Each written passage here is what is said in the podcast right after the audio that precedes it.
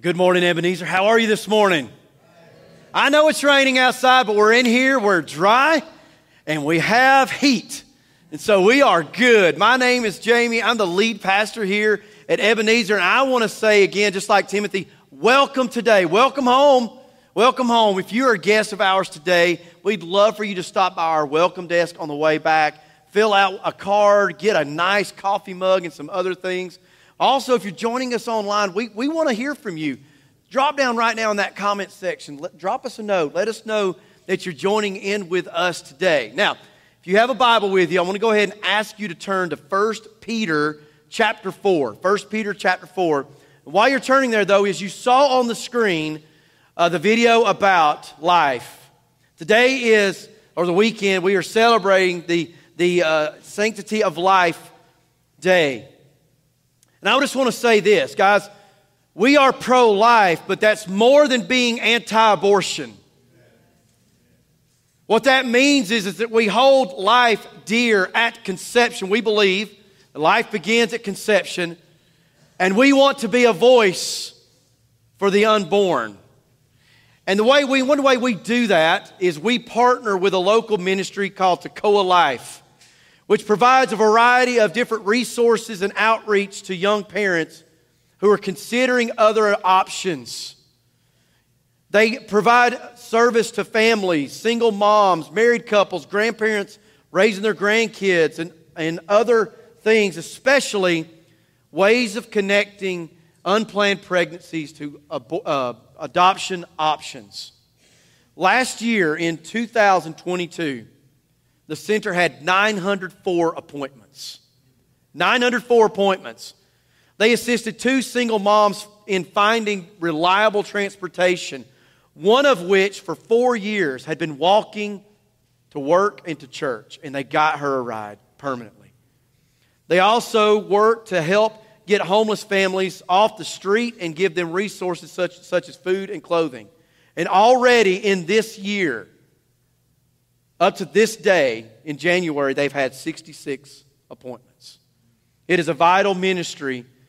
And so today, I want to call us to pray before we begin our message to pray for the unborn, to pray for our politicians that they would have softened hearts, that God would be exalted in this, but most importantly, that Ebenezer will be a place of hope for these young mothers who are, are questioning what to do. Not legalistic shaming, but a place where they can find refuge. And I want that to identify us. So, will you bow with me as we pray this morning for the unborn? Father, in the name of Jesus, I pray that our hearts are broken today. Not just that there are babies that are being killed regularly but God, that there's these moms that don't know what to do and they don't know where to go. And for so long, some of them have been shamed by the church and have no place to go. And so I pray, God, that that would be removed. God, especially for our house, our home here at Ebenezer, that we would exalt Christ in such a way that these moms can find a place of hope. But then we would come around them, wrapping our arms around them to help to know who Jesus is but also to lead them to options. Whether they decide to keep that child or to find a way to give that child to adoption. God, whatever it is you want to use Ebenezer to do, we're laying it before you. Be with our politicians. God, I pray in the name of Jesus that, Lord, you would continue to work in that system. Lord, thank you that Roe v. Wade is gone. Thank you that it's gone. But that doesn't mean that there's still not a problem. God, we are pro life not just anti abortion. God, we want to be a champion for young moms, babies, young families who are struggling, all the way up to the lonely, the destitute, the hurting. So, Lord, use us in Jesus' name. Amen. I'm excited today because last Sunday, for those of you that couldn't make it, I want to catch up what happened last week. We got to witness one of the most powerful ordinations I think I've ever been a part of. Paul Batchelor and his family came and he was ordained into the deacon ministry here at Ebenezer. And I can't tell you a more precious and special moment than that, especially for Lindsay, Charlie, Kate, and Sophia as they got to be a part of seeing their dad ordained into that ministry. But it's interesting that we're taught, we did that deacon ordination last week, and this week we're going to talk about a subject, the fourth one in our list in this series called Focus, that's near to my heart. Because everyone in this room has been called to serve. Just because someone carries the title of deacon does not mean they're the only ones that serve. In Scripture, the word for deacon means serve. The word for deacon means servant. There's a verb aspect of this, and there's a noun aspect of this. But all of us that accept, have accepted Jesus Christ as our Savior have been called to serve. And not only have we been called to serve, we have been equipped to serve.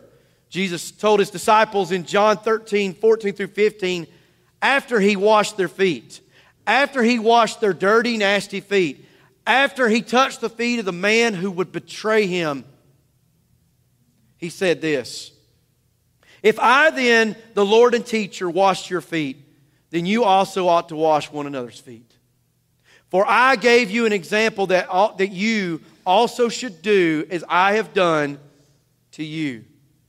It was serious to the Lord, and it should be something serious to us. I honestly believe with all of my heart that the desired result of discipleship is to serve. You see, we've been talking over the last few weeks about what I consider my core values. You see, to me, Scripture is in high regard. It shapes my life, it should shape my thoughts. I hold grace in high regard as it forms the foundation of my identity, who I am. I hold family in high regard because I believe that God has raised up the family to raise up the faith of the next generation. It's that important. Because, see, we focus on Scripture to know God, we focus on Scripture to make a difference, we focus on family to leave a legacy. I'm calling us today to focus on serving to fulfill our purpose. It works kind of hand in hand that as we serve, we grow, and as we grow, we serve. Last week, I gave you five reasons given by a group of, of people who stayed in church from 18 to 29. And the second reason given from that group of people of why they stayed in church was that they served in a ministry with their family. Kids in this room, look at me If you're a kid or if you're a student, let me tell you something. The greatest thing that you could find is an avenue to serve with your mom and dad, your grandparents, your foster parents, whoever it is that makes up your family household. Why? Because it's that important. You cannot grow as a disciple if you're unwilling to find out how God wants you to serve. It's that important. In the first church I served in, I did a study with my students.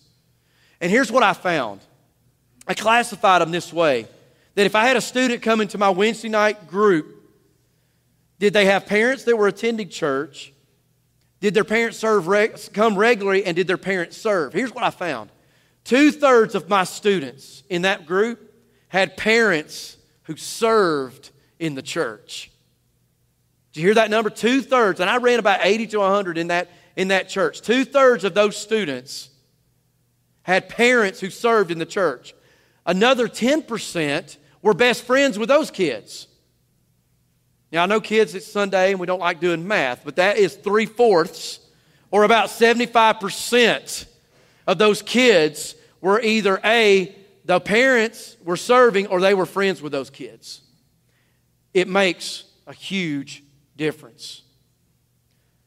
Paul wrote in 2 Timothy 1 9 about God. He said, Who has saved us and he's called us with a holy calling, not according to our works, but according to his purpose and grace, which he granted us in Jesus Christ from all eternity. God had you in his mind and what he needed you to do a whole long, big, long time ago. He has a plan for your life. Because here's three things that I know God loves you. Look at me, church. Look at me. God loves you. Do you know that? God loves you. God has a plan for your life, and God has equipped you to do what He's called you to do. And what I'm afraid is that we take the gospel and we focus on geography. We focus on the fact that, hey, I don't want to go to hell, so I'll say, hey, I want to get saved so I can go to heaven. And that is true. But the new covenant is clear that God wants to live in your life, to put his spirit inside of you, causing you to obey his commands. And he's raised up the church collective to be the body of Christ to the world. You see, we don't live in this thing solo. We can't do it by ourselves. For the last few weeks, we've been putting together office furniture. A lot of office furniture, desks and shelves. And, you know, I'm, I'm, I'm, I'm competent enough I could do it on my own. But Brother Fred and Sam and some other guys have been coming in and helping us put that together. You know what? We got it done better and we got it done quicker. Bible says that God provides all of our needs. He supplies all of our needs according to his riches and glory. And that's not just so he can get us the stuff we need, it's so that he can provide for you to be an expression of who Jesus Christ is. And I know even sitting in this room, looking across the faces today, I know you're thinking, well, I can't make a difference. Yes, you can. And you know what? We can make a greater difference together. And that's why, to me, serving is so important. Too many of us cut the gospel short and have never experienced the full potential that Jesus Christ has for your life. We have missed that. And so I'd like to ask you now to stand with me in reverence of God's word as we read. I'm going to be doing a, kind of a systematic, not topical. I don't like the word topical. Because I believe you treat every passage in its context, exegetically.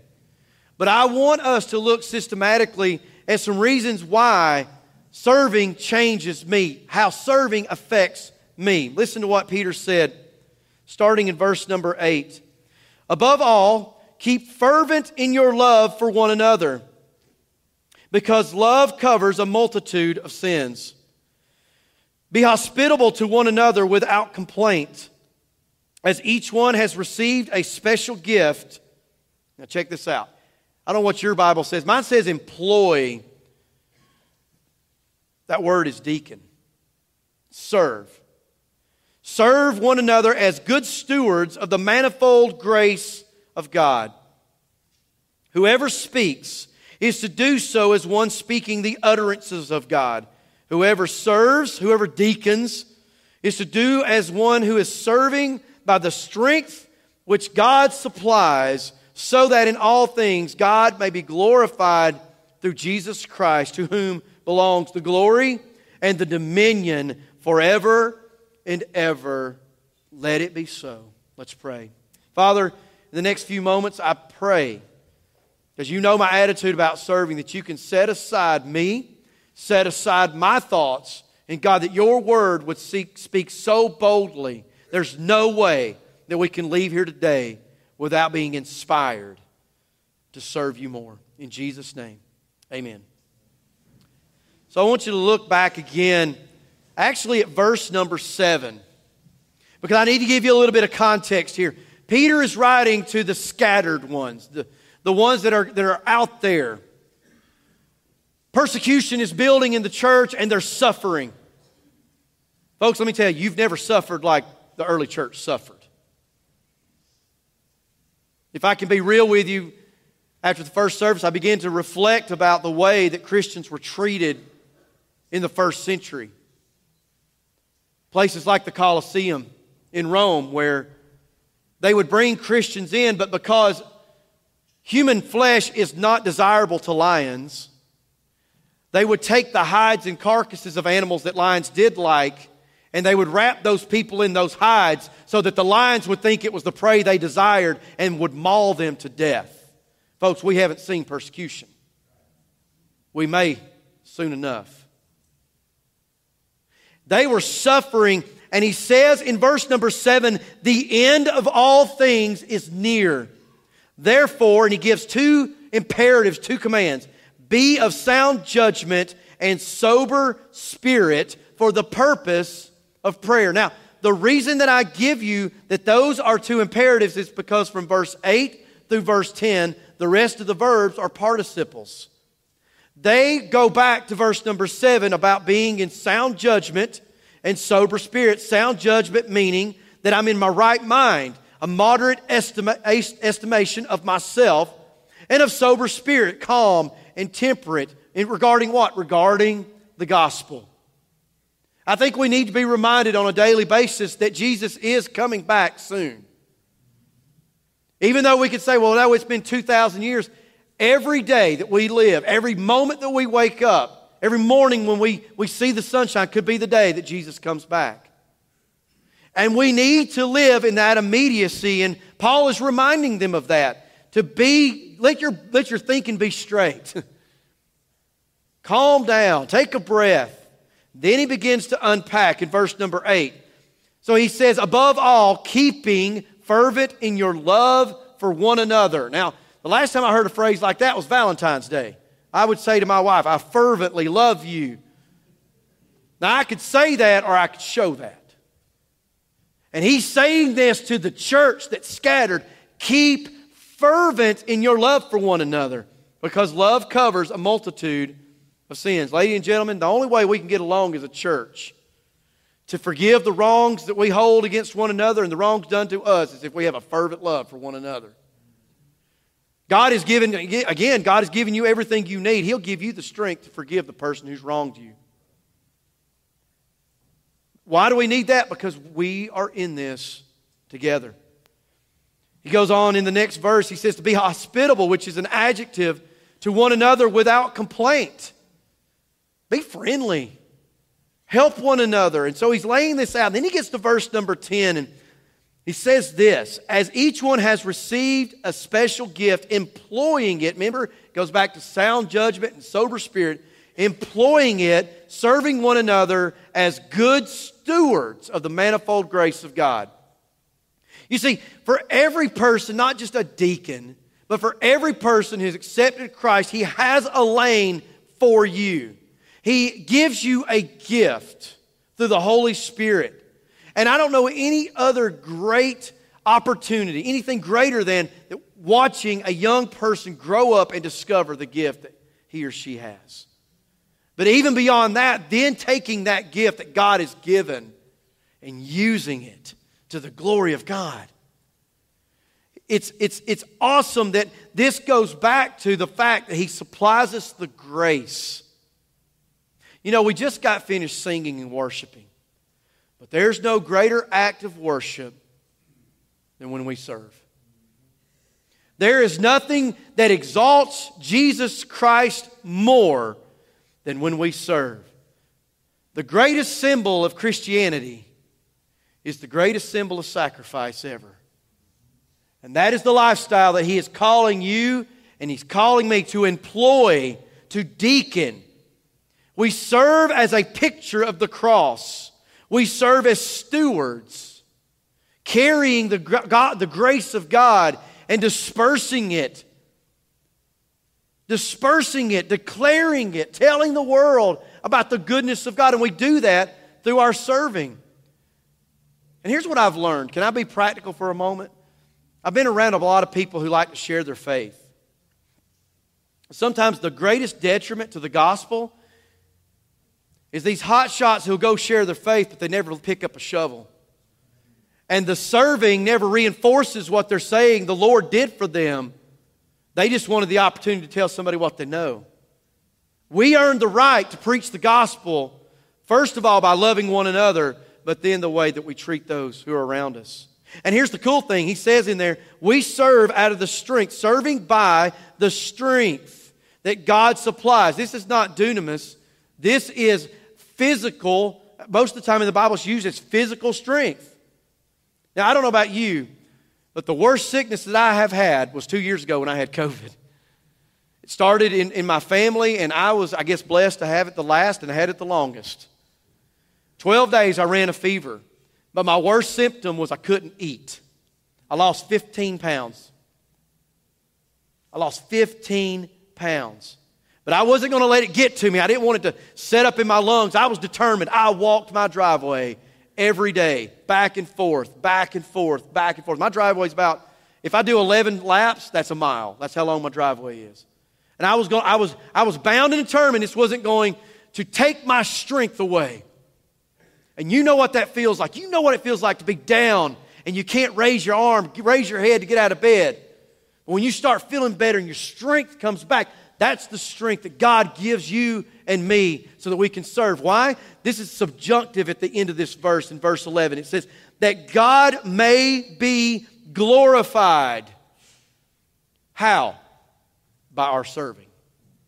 So you can say, if I'm not serving, am I really glorifying God? Now, I can sing louder than anybody else. Well, I don't know about that. I can sing pretty loud. I can make a joyful noise. Some of y'all can amen that and go right along with me. But when I find my lane, I can most glorify God. Because, see, to me, all the things that we do, when we pray, we give, we fast, we study, come to church, all of those things to me leads to us becoming servants. And if it doesn't, then something's wrong with the process. Because each one of you have a potential. Y'all remember science, the difference between potential and kinetic energy? Kinetic energy is the energy of motion. Potential energy is energy that is stored up. So, right now, this pen has potential energy. It's stored up. How do I know that? Because it's six feet from the floor. When I let go of this pen and gravity takes over, that energy is expended into kinetic energy. Now, if I had a coffee cup and I did that, y'all be freaking out. You would be because that great buildup of energy would cause a great crash. You and I have potential energy, and God wants to unlock it because this first point says God moves me. Serving moves me, it animates me, just like a Nickelodeon. You know what Nickelodeon is, right? Now, it's not a channel. Nickelodeon is where, where an artist would take and draw and render the drawing and change it just a little bit so that when you spun that Nickelodeon, it would animate it. There's a reason why Bugs Bunny is only 10 minutes long. Because it probably took him 10 years to draw every page of that Nickelodeon. But isn't it fascinating how you turn that crank and it animates us? Guys, when we serve, God animates us, He moves us. And when I don't find my lane, when I don't commit to serving others by, by serving the Lord and serving the Lord by serving others, then I basically become a stagnant pond of water. Have you ever seen a stagnant pond of water? It stinks because the water's not moving. It's got to circulate, and it's the same for you and me. We are the stewards of the manifold grace of God, and God doesn't want us just to be a catch can, He wants us to be a conduit. It moves me. But the second point, serving matures us. Serving matures us. Let me take a moment and read to you from Ephesians chapter 4, verses 10 through 16. I want to read a few of the verses. But I want you to, after I read this passage, then I want to go through and I want to highlight some key phrases. He says, starting in verse 11, and he gave some as apostles, some as prophets, some as evangelists, and some as pastors and teachers. Why? Why did he do that? Why is the body of Christ important to me? And some of you today are sitting here deciding, is church important? If you're in middle school, you're asking yourself a question Is church important for my life? But number one, it is. It is very important, it's vital. You're making a decision right now as a preteen kid whether or not you're going to stay in church in 10 years. And I'm telling you, church is vital. Because you will be that small little buck or doe that gets peeled off by the wolf and devoured if you don't mature. Serving matures us, and we mature so we can serve. It's, it's cyclical. So he says he gave these things, but here's the key verse for the equipping of the saints for the work of service. Again, that word is deaconing. That's everybody. Now, listen to this to the building up of the body of Christ, verse 13, until we obtain the unity of the faith. Now, I'm going to I'm going to blow your mind. Have you ever been in a church that's divided? Can I be real for a moment? You ever been in a church that's divided? You know why it's divided? Because you're not serving. And you can't serve unless you take your needs and relegate them to the needs of others because he just said it. building up of the body of Christ until we attain the unity of faith. I can't find that if I don't find my lane. And listen to some of the phrases in that paragraph. He, he talks about uh, the equipping of the saints, building up the body of Christ, the unity of faith, a mature man, measuring to the stature, the fullness of Christ, no longer children, growing up, fitted and held together, the proper working of each part, causing growth to the body and the building up of itself. Every phrase in that paragraph. And you and I are a part of it. You talk about that individual potential that all of us have. Think about the individual potential that we have together. It doesn't just add up, it multiplies. When you have a church that's on fire and passionate about what God has done for you, when you realize the depth and depravity of the sin that Jesus saved you from, then you don't mind taking your alabaster box and breaking that ointment and putting it on the feet of Jesus because it's precious. And you can't keep it to yourself. You want to share it with other people.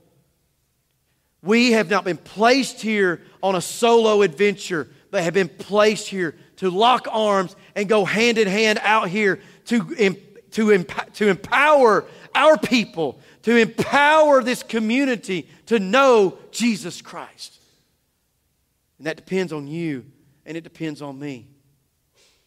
UCLA basketball coach John Wooden created an offensive system for his basketball team that put players in their sweet spot to shoot the ball.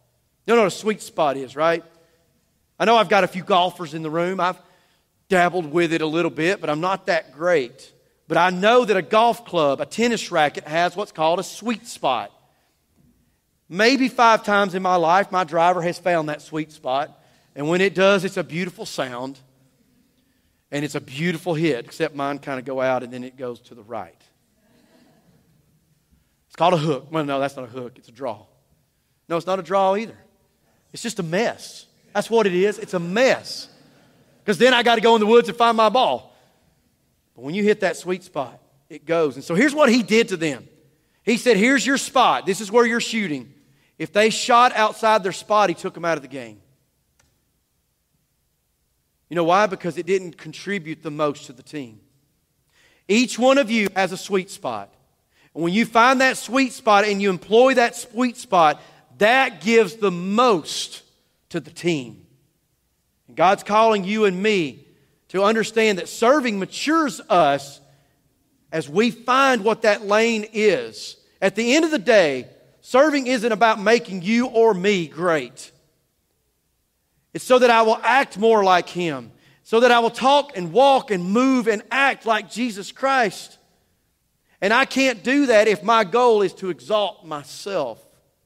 Even in serving, there's the temptation to serve so people look at me. I remember a meme years ago where there was a cartoon and this guy was standing there and he had a cell phone in his hand and he had a, a Happy Meal and there was a homeless family behind him and he's handing them the Happy Meal doing this with a cell phone. Give so that your left hand doesn't know what your right hand is doing. Because if I'm serving the right way with the right motives, it matures me. And the third one here, serving models Jesus Christ. How do I know that? Well, I want you to take and just listen to this story in Matthew chapter 20, verses 20 through 28. This is a chapter before the triumphal entry. Jesus is on his way to Passover, Passion Week, where he is going to die. And I'm going to paraphrase some of this story. Starts like this it says that the mother of the sons of Zebedee, the sons of thunder, James and John, came to Jesus with her sons, bowing down and making requests of him. And he said to her, What, what do you want? What do you wish?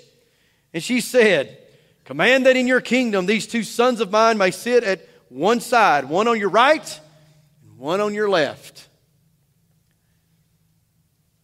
Yeah, she did that. Moms, I know you'll do anything for your kids. But her intention was prestige and power for her kids. Well, her sons, her adult grown sons. Jesus answered and said, You do not know what you are asking. Are you able to drink the cup that I am able to drink? this is kind of comical to me. They said, Oh, yeah, we can do that. Because, see, here's what they were thinking. They're thinking, You're about to go into Jerusalem. This is going to be awesome. Jesus is going to walk right up there, and he's going to, all the power he had exampled and shown them, and he's going to walk right up there. He's going to kick the Romans out, and he's going to sit on the throne of David. This is it right now. The disciples, even though they had been with him for years, still did not understand what all this was leading to. And they wanted to be able to sit right there beside him. He said, You will drink this cup, but to sit on my right and left hand, that's not mine to give. Even Jesus, in his relationship with the Father, had humility. He said, For it is those whom it has been prepared for by my Father. And after hearing this, the others were ticked off. That's my paraphrase. I mean, they were probably pretty mad. The other 10 standing there listening to the sons of Zebedee begging so they could sit on the right and left hand of Jesus. That's awkward. That's kind of like the kid that walks in and mom goes up and gives the coach $100 and said, Hey, I want my kid to start. And all the other team members standing there going, What? That's crazy. You just, you just, you just like, what are you thinking? But then Jesus called them together. He knew that there was, a, he knew this was, this was causing issue, and he called them together and he said this You know that the rulers of the Gentiles lord it over them forcefully, and that their great men exercise authority over them. Then he wrecks their world. He says, This is not the way it should be among you. But whoever wishes to become great must become your, what's that word say? Servant? Become your servant. And whoever wishes to be first among you shall be your slave. Okay, Jesus, give me a reason why that should be so. Why should that be an operative in my life? Just as the Son of Man did not come to be served, but to serve and to give his life a ransom for many. He turned the world upside down. You see, if we're going to serve as stewards of God's grace, animated by the power of God, so that God is glorified, so that we are equipped in the body in order to mature, then my faith must serve God and glorify Him as I'm seeking to get at the end of the line, not the front. Serving models Christ. See, I want our joy to be that we see others' needs met. I want my heart to be one that wants to help those around me. And My goal is that I will decrease and that Jesus may increase. I want my hope to be that God's power will be magnified in my weakness. Catch that? My weakness. And my mission ought to be to serve others so that they may know who God is and how to know Christ. I love the lyrics of the 1999, that sounds like 50 years ago. 1999 song by Audio Adrenaline, Hands and Feet. The end of it says this I'll try, yes, I'll try to touch the world like you touched my life, and I'll find a way to be your hands. To touch the world like you touched my life. Let that be our heart as we experience, experience how the Spirit of God can move us, motivate us, and make us the way Jesus wants us to be. There are so many things we do as Christians, some seen and some unseen. But have you ever wrestled in your life with what God is calling you to do? Have you? Have you ever wrestled with that? Because it's not an easy wrestling match, but it's one we all must do. What is God calling you to do in this body that we call our church family? Because He has a place for us all. Billy Graham said the highest form of worship is the worship of unself, unselfish Christian service. The greatest form of praise is the sound of consecrated feet seeking out the lost and helpless. Focus on serving to fulfill your purpose. Greatest example I've ever seen of this was my mother in law, Diane Thomas. With Laura's permission, I asked if I could share a little bit about our experience. When I met Laura, Laura was leading her preschool class. I mean, she'd been leading it through her teenage years.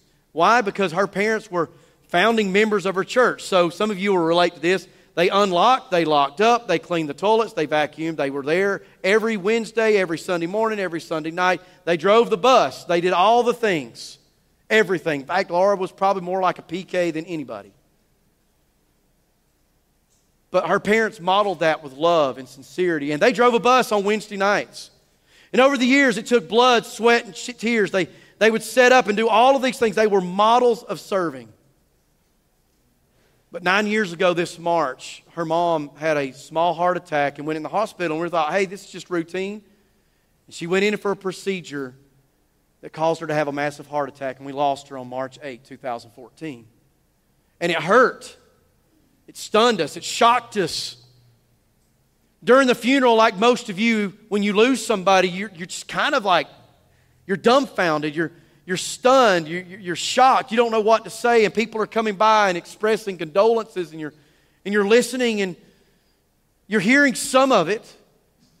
But as I stood there near her dad and her brother and her, as I watched them come by and love on our family, I remember this one particular case of a young woman who rode that bus.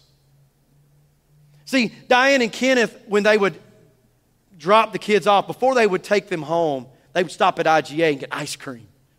Now, I know about you kids, if somebody's saying, hey, when we're on the way home, I'm going to get you ice cream, come to church, I'll be like, I'm all about that. Aren't you? I love some Dairy Queen.